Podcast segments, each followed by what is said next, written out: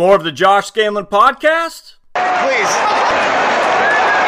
Please. Here you go. The Josh Scandlen podcast starts right now.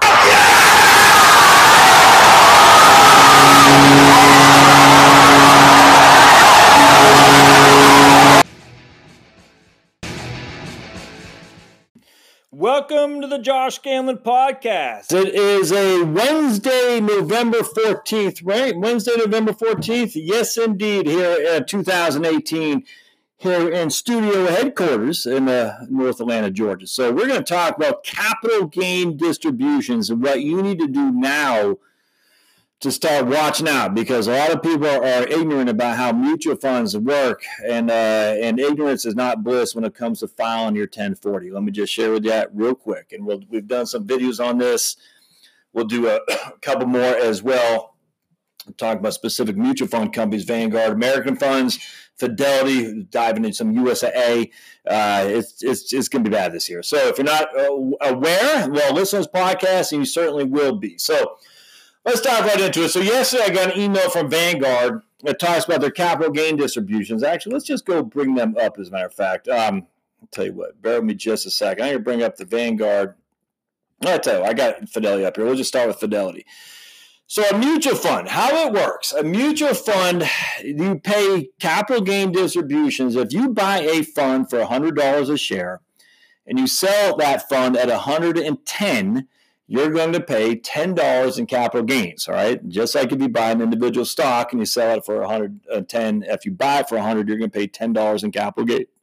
Now, the capital gain uh, tax amount is contingent on if you held it for a year or less. If you held it for over a year, is long-term capital gain, which is taxed at 0, 15, 20, or 23.8%, depending on your tax bracket. If you held it for less than a year, it is always taxed as ordinary income. So ideally, you've held it for longer than a year. That's how capital gains work. All right. Now, at the end of the day, though, I got $100 in a mutual fund. I bought a mutual fund for $100 and it's worth 110 right now. well, that doesn't necessarily mean if I sold it, I'd have to pay tax on the $10 capital gain.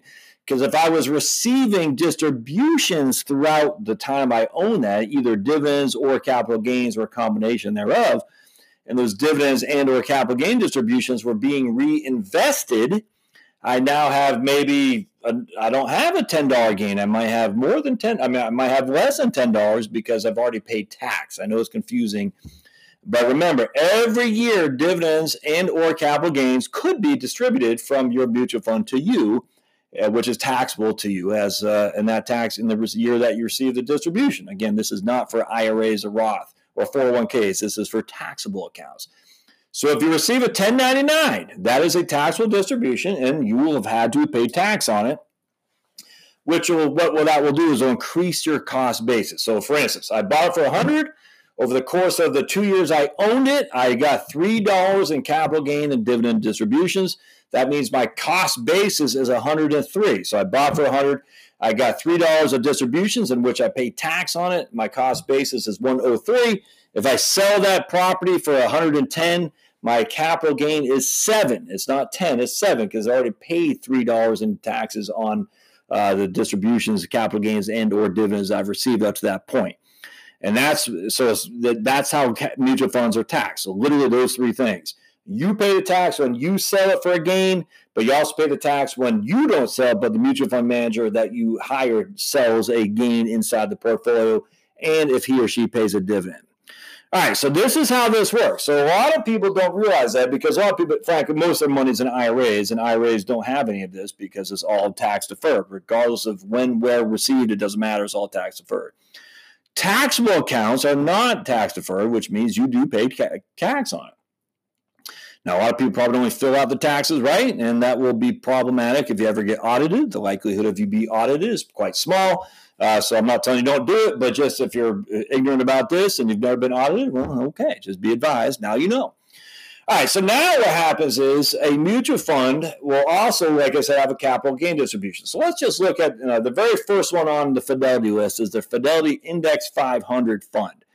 The Index 500 fund as uh, trading as of September 30th, uh, 2018, of $102 per share.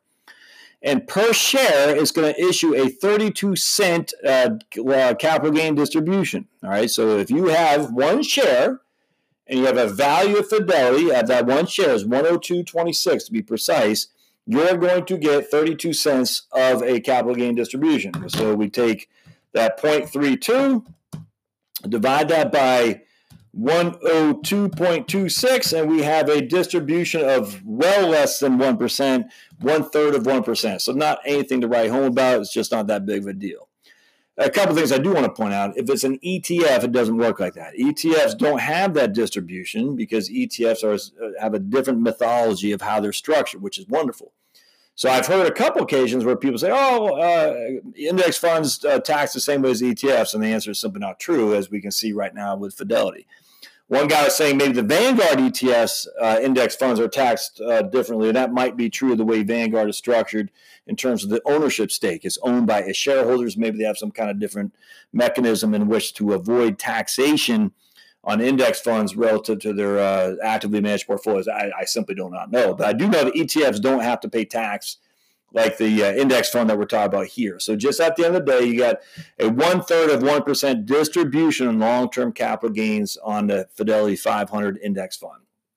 All right, but let's keep going down. So again, look at the Fidelity portfolio, and we'll say, hmm, well, here's a, the uh, Capital Appreciation Fund.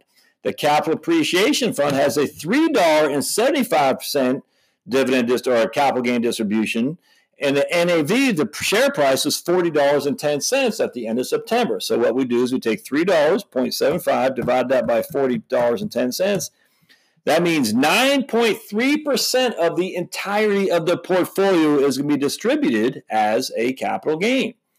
All right, three uh, 9.3%. So for simplicity, if I have $100,000 in there, I will pay, I will get a capital gain distribution of $9,350. Uh, that's fun, but it doesn't even end there. Of the distribution amount, a certain percentage is short term capital gain, which in this case, 3.7, bear me just a second, 0.58 divided by 3.75. 15% is short term capital gain. So, of that $9,300, 15% is short term capital gain. Basically, uh, $1,400 will be taxed as ordinary income. All right. So, you can see now we're starting to see a pretty significant capital gain distribution of roughly ten thousand nine to ten thousand dollars. And a part of that capital gain, a pretty good amount of that, 15%, will be taxed as ordinary income because it's short term capital gain. Uh, but the hits don't just stop there. All right. So we got $30.75 per share capital gain distribution as of 30 September on a share price of 40.10. But if we go to see what the Fidelity capital gain distribution, Fidelity capital appreciation fund is trading at today, it's 36.19. All right.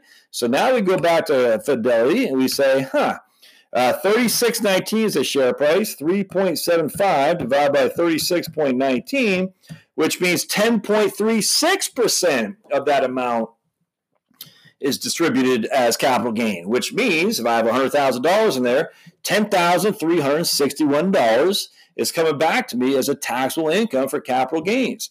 Of that 10,316, about 1,600 of that is coming back to me as short-term capital gains. So if I have $100,000 in the Fidelity capital appreciation amount, guess what? Uh, over $10,000 is going to be taxable to me as capital gains. And a portion of that will be taxable to me as ordinary income too. Not good. Um, and what will happen is that that's if the markets continue to go down, and the distribution amount stays the same at 3.75, the distribution amount will be higher and higher and higher because all that matters is how much is it distributing per share. at 3.75 doesn't matter what the share price is, it just matters how many shares you own. So if you have 100 shares, you're going to get 3.75 times 100 shares. You're going to get $375 as a capital gain distribution, regardless of what the share price is. And that's the funny thing is because if the share price drops to 20, you're going to get $375 regardless if it's at 20, regardless at 100. But if it's at 20, it's going to be a whole lot more of a percentage of your total portfolio is going to come back to you in terms of a capital gain distribution, which can be kind of frightening. So let's just keep going down the path here. And I'm again looking at Fidelity, and we see the Discipline Equity Fund is going to have $4.11 as a capital gain distribution, of which 0.68, of which of that 16.5% of short term capital gain. Yikes. Uh, that's a pretty significant amount. That means one eighth of the distribution is coming back as short term capital gain. Zoiks. Uh, ooh, here's Fidelity Europe Fund, 2.94 is coming as a uh, long term capital gain, of which 93 cents, 94 cents to be exact, is coming as short term capital gain. 32% of the Fidelity Europe Fund is coming as a short term capital gain. Right now, Fidelity Europe Fund is trading at, let's take a look.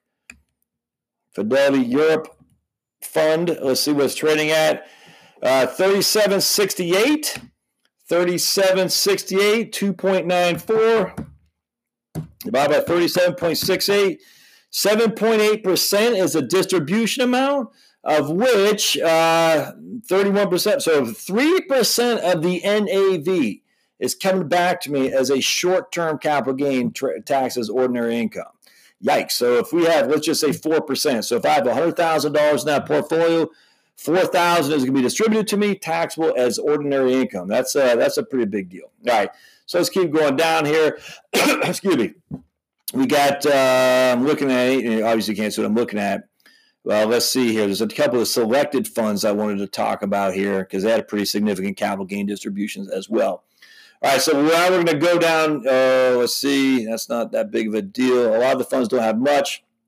International Discovery, 1.29 is their dividend distribution on a share price of 44.41. Not a significant amount, but it is taxable as ordinary income. Uh, taxable as long term capital gain. Small International Small Cap Fund, let's take a look. That's uh, 97 cents per share is coming out as dividend distribution, a dividend capital gain distribution and it is trading at 28.74 but uh, national bear with me just a second fidelity international small cap fund. Let's see here. And we're going to see what's trading at today 26.47 uh, so 26.47 90 cents 7 cents coming out of that 26 divided by 26.47 uh, not much 3.6% is coming out as a uh, as a long-term capital gain, not that's not that much. That's not horrific. But if we go down here to the selected accounts, and that's when it starts getting quite painful, my friends. Uh, bear with me just a second. There's a mid cap stock fund, a pretty significant one there too. Mid cap stock, eh, about 6% dividend or capital gain distributions. And then we keep going down. Uh, the municipal bond funds, not much. Uh, I was looking. All right, here we go. Select banking. All right, so here we go. For instance, a select banking, three dollars and seventy eight cents is coming out as uh, capital gain. Fidelity Select Banking. Fidelity uh, Select Banking, right there. Let's see what that guy is doing. It's trading right now at thirty one uh, seventeen, so it's down uh, three point seven eight. Divide by thirty one point one seven. 12% is coming out as long term capital gain. Uh, then we got uh, ooh, Select Computers. Uh, $10.4 is coming out. It was trading at uh, 102. I'm just curious to see Fidelity Select Computers. Let's see what that's doing here. Computers. All right, computer right there. And that's trading at ooh, 92.37. So that one's 10.4 divided by 92.37. 11.25% of that portfolio is coming out as long term capital gain. Thankfully, it's long term and not short term. That's good. Uh, select consumer staple, not much there. Uh, $4 in a construction and home portfolio. So that's about 8% dividend distribute capital gain. I keep saying dividend capital gain distribution. So pretty some pretty significant ones there, my friends. Uh, Select Healthcare, about five bucks a share, but yeah, it's about four percent distribution rate. Select Insurance Portfolio, seven dollars. Ooh, let me just see something real quick. Select Insurance Portfolio, seven dollars per share, and right now it's trading at uh, sixty five ninety eight. Uh, sixty seven dollars divided by sixty five ninety eight. Uh, that's 10.6% of the portfolio is being distributed as long-term capital gain, which is good. A lot again, we want we want long-term capital gain. We don't want short-term capital gain. So that's what you see there. Now that's just Fidelity. And if I went to Vanguard, okay, so Vanguard capital gain distributions, uh, Vanguard capital gain distributions 2018, they had some funds in there as well. Uh, that were being distributed right here. And I meant right there. Hold on just a second. And you know, some of these funds were up to 10% again for Vanguard as well, my friends. So uh, let me just go back here. So uh, hold on just a second. There we go. Vanguard year-end fund distributions, and I just did a video on this as well. Uh, so, for instance, the uh, the index funds nothing, but the uh, where was it? Right, um, that's not what I was looking. That's 2013. I want 2018. Uh, but they did have some pretty significant ones, preliminary capital gain distributions, uh, and uh, the Capital Opportunity Fund had almost a 10% dividend capital gain distribution, uh, capital gain div- dividend distribution, capital gain distribution.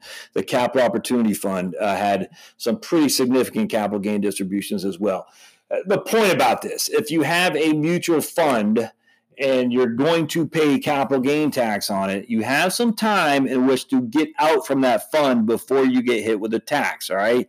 It doesn't matter if it's Vanguard, doesn't matter if it's Fidelity, doesn't matter if it's USA. They all are going to have, or not all, a lot of them are going to have capital gain distributions, and a lot are going to be quite significant. Now, what happens if you bought a mutual fund for $100 a share uh, six months ago. All right, now it's trading at $100 a share. So you got $100 a share six months ago and it's still trading at $100 a share. What happens if you own the Capital Opportunity Fund with Vanguard, for instance, and it has a 10% distribution amount? Guess what? You bought it at 100, still trading at 100. You're going to get a $10 per share capital gain taxable distribution to you Again, as long term capital gain, a portion will be short term capital gain as well. How much will be either, I just don't know.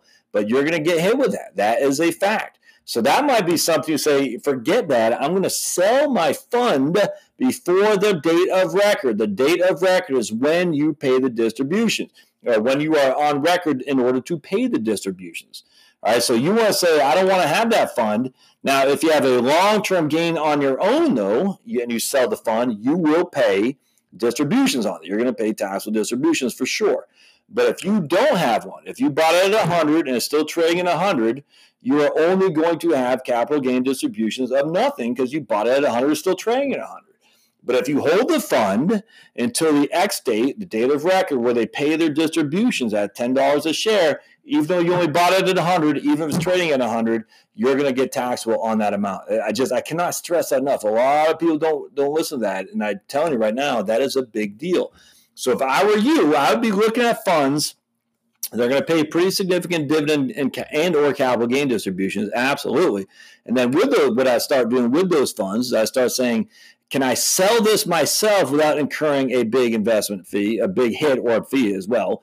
And if I can, uh, will that help me to avoid the capital gains that can be paid out and or the dividends that can be paid out at the end of the year as well? Now, a lot of funds, stock funds, only pay dividends once a year. Some will pay quarterly, but a lot of will pay the dividends once a year as well. And if you can avoid those two, you should. And I'll, in a different episode, I'll go through a series on what you can do to avoid all this stuff in the future. But if you can avoid some of these things uh, in terms of dividends and or capital gains by getting out of your fund before, I cannot stress this enough, before you take capital gains on your own. You got $100 as your cost basis. The fund is trading for $200. Don't sell that fund at a $100 long term capital gain to you to avoid a $10 capital gain from the distribution. That doesn't make sense. But if you have a fund that's trading at 100 and you buy it for 100, sell that property, at least consider it, and put it into something that you can avoid getting the capital gains and dividends because nothing's going to change potentially. Now, you'd have to look this at your own stuff for sure. But relatively speaking, if you can avoid taking, uh, missing out on the capital gain and or dividend distribution without creating your own, uh, that'd be a beneficial thing for you. So I hope this helps. I know there's a lot to chop on there, but there's a lot going on when it comes to tax, man, for sure. And if you're not paying attention to this, you've got to pay attention because you will get a 1099 and you're going to have to pay tax on that. And if you don't pay tax on it and you get audited, you're not only going to have to pay tax on it, but you're also going to have to pay penalties for not paying tax on it to begin with. And all this stuff just hurts your portfolio. Lastly, ETFs can, can accomplish a lot here that mutual funds can't. We know that for a fact. ETFs are much, much more tax favorable than mutual funds. Thus, if you have the choice between a mutual fund and an ETF, go with the ETF. It's just as much more favorable from a tax perspective. As always, if you like what you see here, don't forget to subscribe.